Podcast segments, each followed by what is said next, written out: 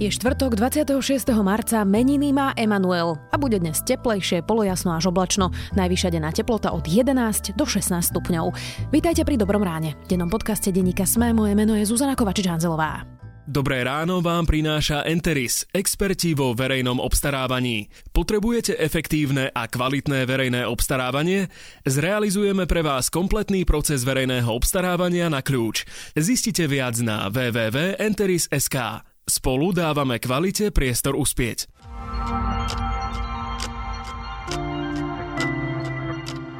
A teraz poďme na krátky prehľad správ. Vláda prijala aj balíček ekonomických opatrení. Zavádza ošetrovné pre rodičov s deťmi pri mimoriadnej situácii, nemocenskú v karanténe, príspevok na udržanie pracovného miesta pre zamestnávateľov aj pomoc pre živnostníkov. Najvyšší súd bude asi naďalej bez predsedu. Po tom, čo ministerka spravodlivosti Kolíková odvolala tretinu súdnej rady, sa zrejme odkladá voľba. Niektorí členovia sú aj v karanténe. Zatiaľ súdu šéfuje podpredsednička Jarmila Urbancová, ktorú vyšetruje polícia pre podozrenie zo spolupráce s Marianom Kočnerom. Pravá ruka Andreja Danka Vesenes Jan Hoľko končí na ministerstve obrany. Nový minister Jaroslav Naď si vybral vlastného šéfa úradu Petra Kozáka. Doteraz pracoval na ministerstve životného prostredia ako riaditeľ odboru legislatívy. V minulosti pôsobil 7 rokov v rezorte obrany. Košický daňový úrad chce vyrúbať smreky pred svojou budovou, pretože tienia úradníkom v kanceláriách. Ochranára mestský poslanec Ladislav Rovinský to kritizoval a odporúčil úradníkom, aby si v kanceláriách zasvietili svetlo. Magistrát žiadosť preverí. Pozitívny test na koronavírus má aj princ Charles. 71-ročný následník trónu má zatiaľ mierne príznaky. Manželka Kamila podľa Buckinghamského paláca nakazaná nie je. Viac takýchto správ nájdete na sme.sk.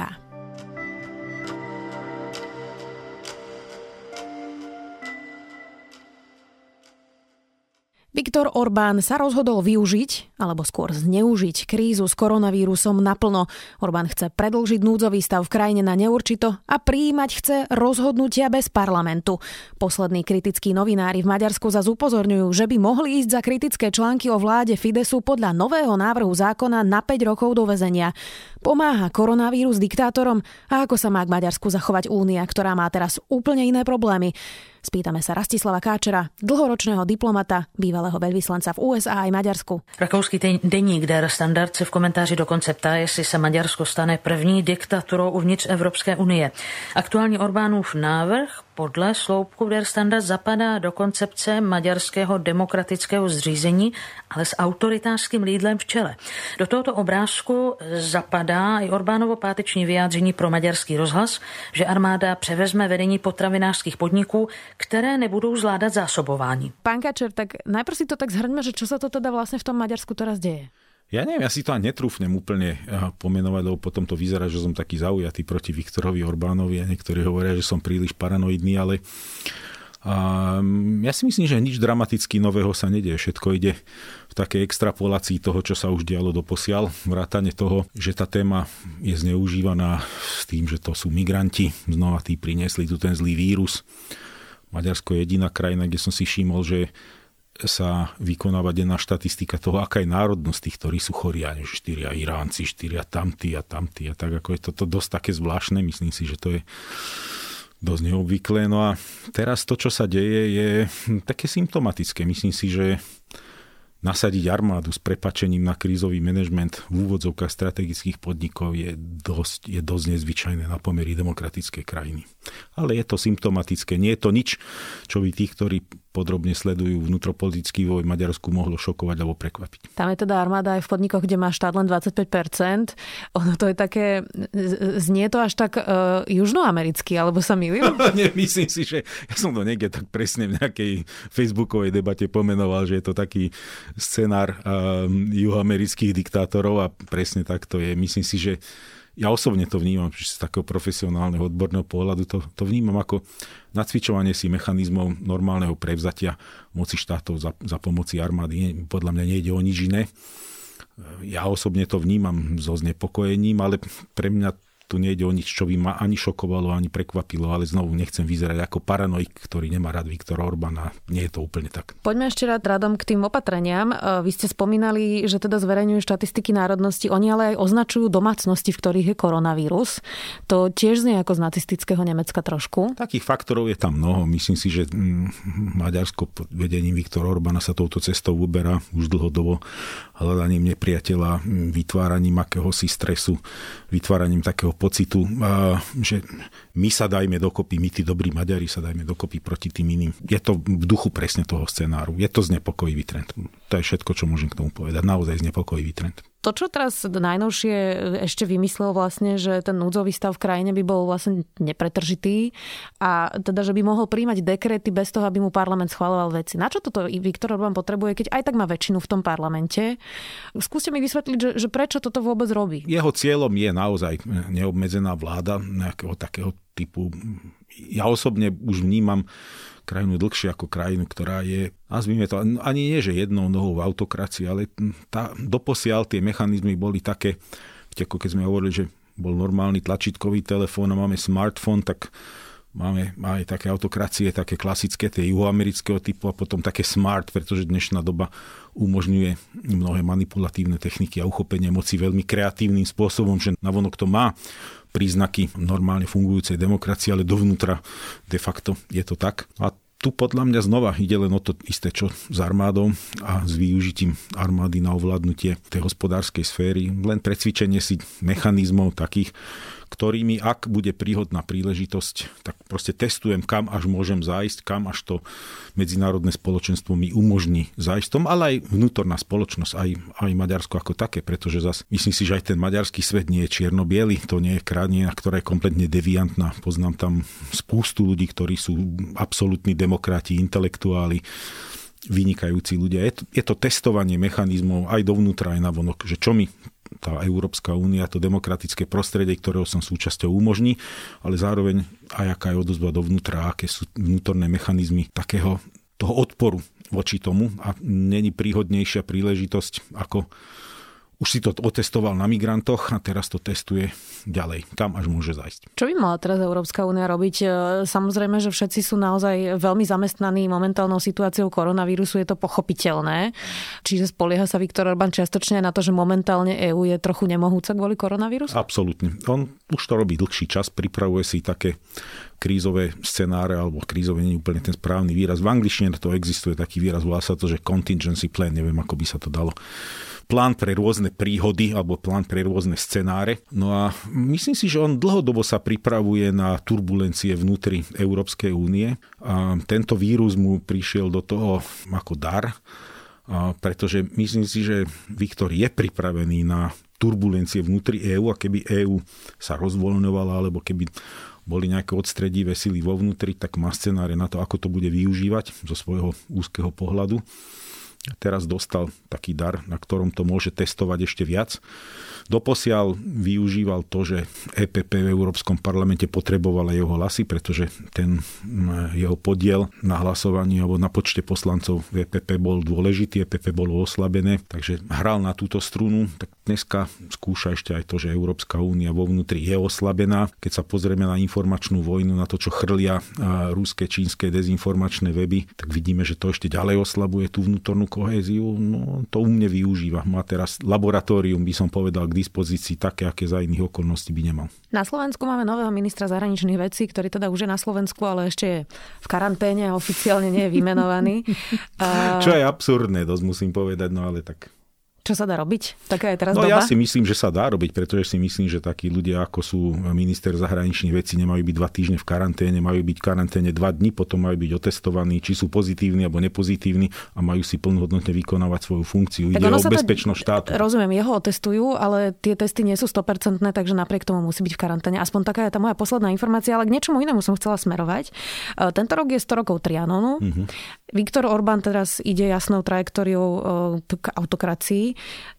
Čo by malo Slovensko robiť? Vzhľadom aj na to, že neustále z Maďarska prichádzajú také tie odozvy, že vlastne juh Slovenska má byť akože súčasťou Maďarska alebo autonómia a podobne. Čiže ako by sme sa my, alebo ako by sa Ivan Korčok k tomu mal stavať? Myslím si, že máme ministra, ktorý je absolútne znalý tejto situácie dlhodobo, pretože ho aj osobne dobre poznám, aj tým, keď som ja bol veľvyslanec, on bol štátnym tajomníkom, pravidelne sme na tieto témy komunikovali. Je človek absolútne intimne znalý tejto situácie. Tu nemáme nič nové, tu ide len o to, že proste ten stroj ide svojou rýchlosťou a svojím smerom stále ďalej, odhryzáva postupne z tej cesty. Čiže není tu nič, čo by nového ministra mohlo ani prekvapiť, ani šokovať. Ide o človeka, ktorý nie je typ, ktorý rieši veci a šije veci horúcov výhlov. Je to rozvážny človek, ale myslím si, že si je veľmi dobre vedomý celej zložitej situácii v strednej Európy, vrátane V4, vrátane problémov Maďarska, vzťahu Maďarska k menšinám, k Ukrajine, k Rumunsku a tak ďalej. Čo by mal robiť? No určite nepodliehať panike, pretože naozaj tu nejde o nič nové. Viktor Orbán si ide svojou cestou nacionalizácia alebo narábania s touto témou, či už ide o Trianon alebo tej starej historickej traumy, tak toto nazveme v širšom kontexte. Takže kto sleduje maďarskú situáciu dlhodobejšie, obrovská škoda, že zomrel Peter Morvaj, ktorý v tomto písal fantasticky a bol veľmi znalý tej situácie. Tu nie je nič naozaj, čo by nás malo prekvapiť tá téma ublíženosti toho, že nikto nás nemá rád, vždy nám všetci historicky ubližovali tá téma je tu permanentná. Aj téma oživovania toho, že raz sa nám to vráti a fotografie maďarských činiteľov pred mapami Veľkého Uhorska, ktoré sú oficiálne vystavené v pracovniach e, štátnych predstaviteľov a ja neviem čo. To, to tu je permanentné. Ja veľmi verím novému ministrovi a viem, že bude vedieť, ako má konať. Určite nie v panike, potrebujeme si hľadať svojich spojencov, udržiavať povedomie o tom, aká je skutočná situácia, aké sú problémy v Strednej Európe a budovať dobré vzťahy s Maďarskom, pretože viete, my s Maďarmi, Slováci a Maďari prežili sme ruka v ruke tisíc rokov. My sme vyrastli spolu, my sme zviazaní a tak, ako nie sme zviazaní so žiadnym iným národom. A toto sa nezmení. My potrebujeme chladne, s rozvahou riešiť takéto veci, určite neštekať na seba, ale potrebujem si vedomiť toho, čo sa deje. Nebolo by lepšie sa ale dištancovať v rámci V4 od niečoho takéhoto, pretože stále Slováci sú veľmi pozitívne naladení k Európskej únii. Toto máme rozdielne od Maďarska.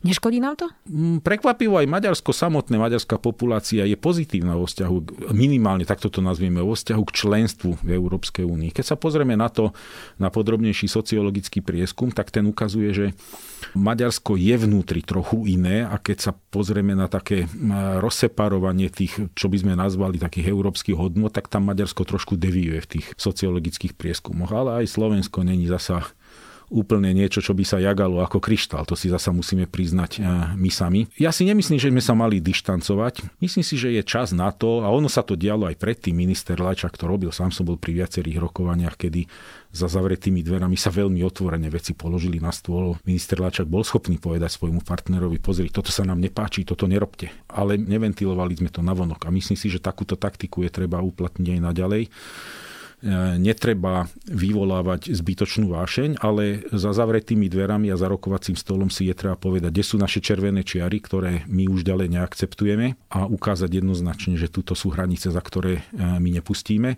Samozrejme, potrebujeme o tom hovoriť s kľúčovými partnermi vnútri Európskej únie, v prvom rade s Nemeckom, vždy sme o tom hovorili, so Spojenými štátmi, s Francúzmi. Škoda, že strácame Britov v tomto, ale aj s menšími spojencami takými, ktorí rozumejú tomu, čo vravíme, ako sú Švédi, Dá, Dáni, Holandiania, Holandiania obzvlášť a tak ďalej, hľadať si aj malých spojencov. A myslím si, že nový minister tomuto absolútne rozumie a tak bude aj konať spomenuli Spojené štáty. Koronavírus teda možno pomôže Viktorovi Orbánovi v jeho trajektórii, eh, ale vyzerá, že Donaldovi Trumpovi by naopak mohlo uškodiť. Tam bude o pár mesiacov budú voľby.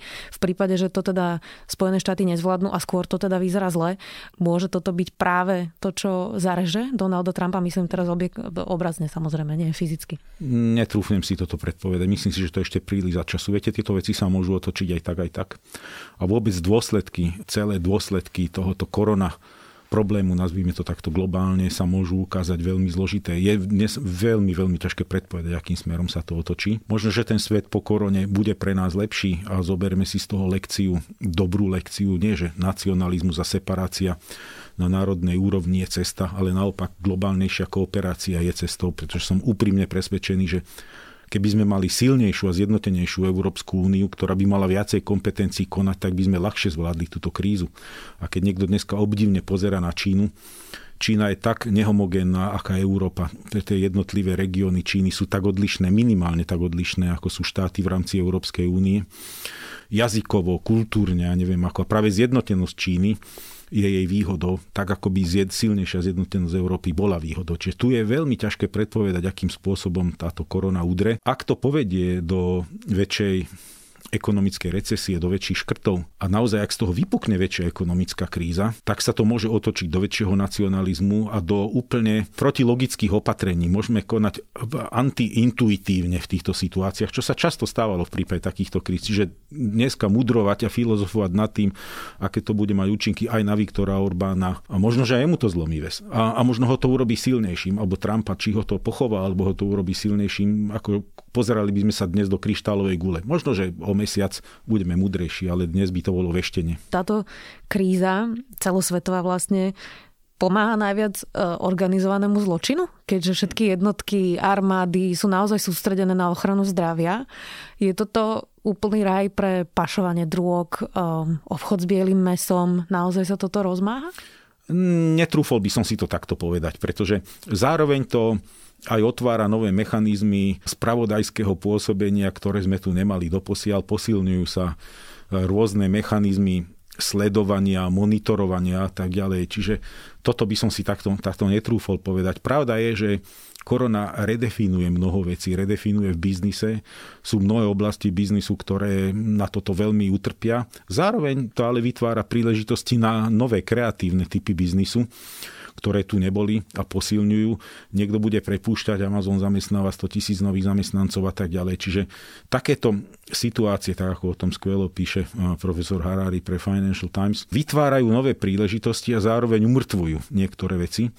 Dneska toto aj v bezpečnosti bude znamenať mnoho vo využití dát, vo využití našej digitálnej stopy, a jednoducho zmení to svet, či sa nám to páči alebo nie, ale nevidel by som to tak fatalisticky. Možno to prinesie kopu vážnych problémov, ale zároveň to prinesie kopu nových príležitostí. Nemáte strach z toho, že aj Slovensko pristúpilo k tomu, že bude zbierať metadáta každého občana?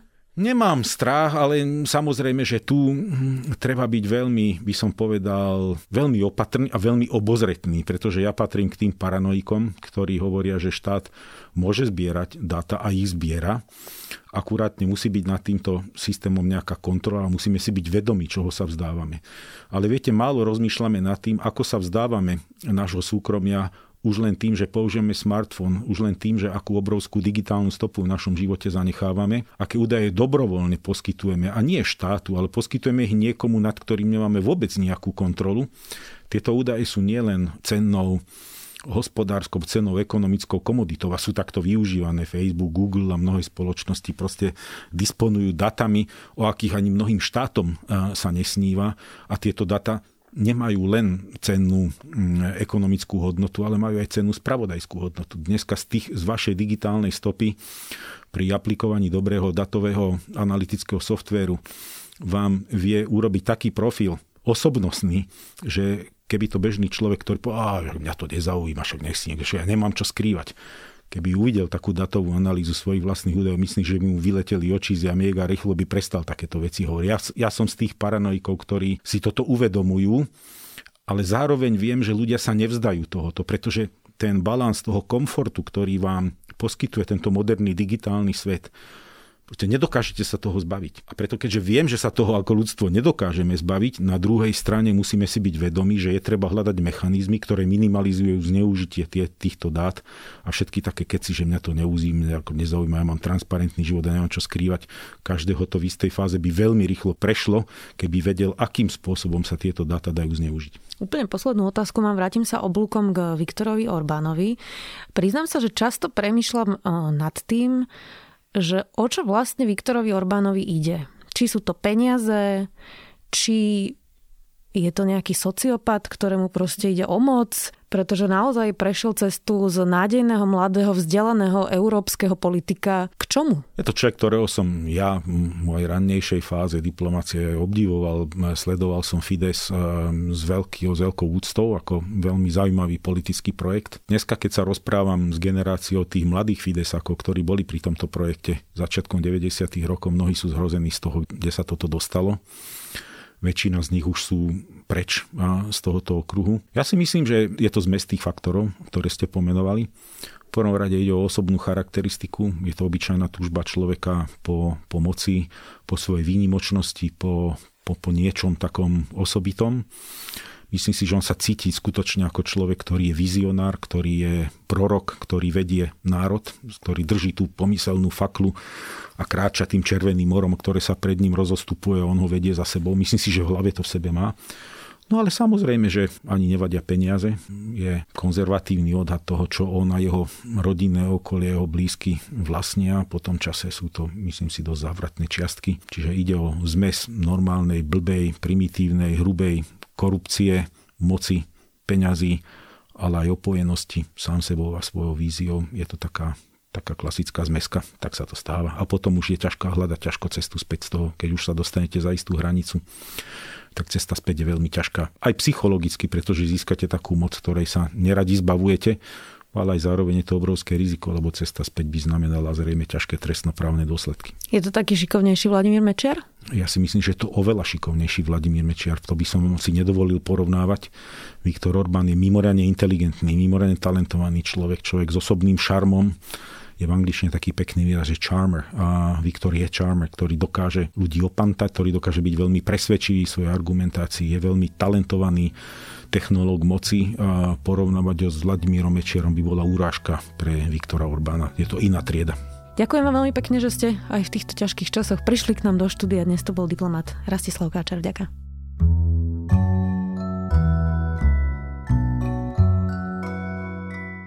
Český týždenník Respekt odomkol pre ľudí všetky svoje vynikajúce špeciály. Stiahnuť si ich môžete na ich webe do počítača a čítať ich počas sociálnej izolácie. To je môj zaujímavý tip na dnes. Buďte zdraví a do počutia opäť zajtra.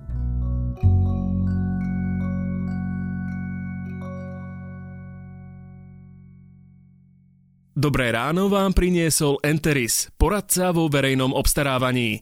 Transparentné a inovatívne verejné obstarávanie nájdete na www.enteris.sk. Spolu dávame kvalite priestor uspieť.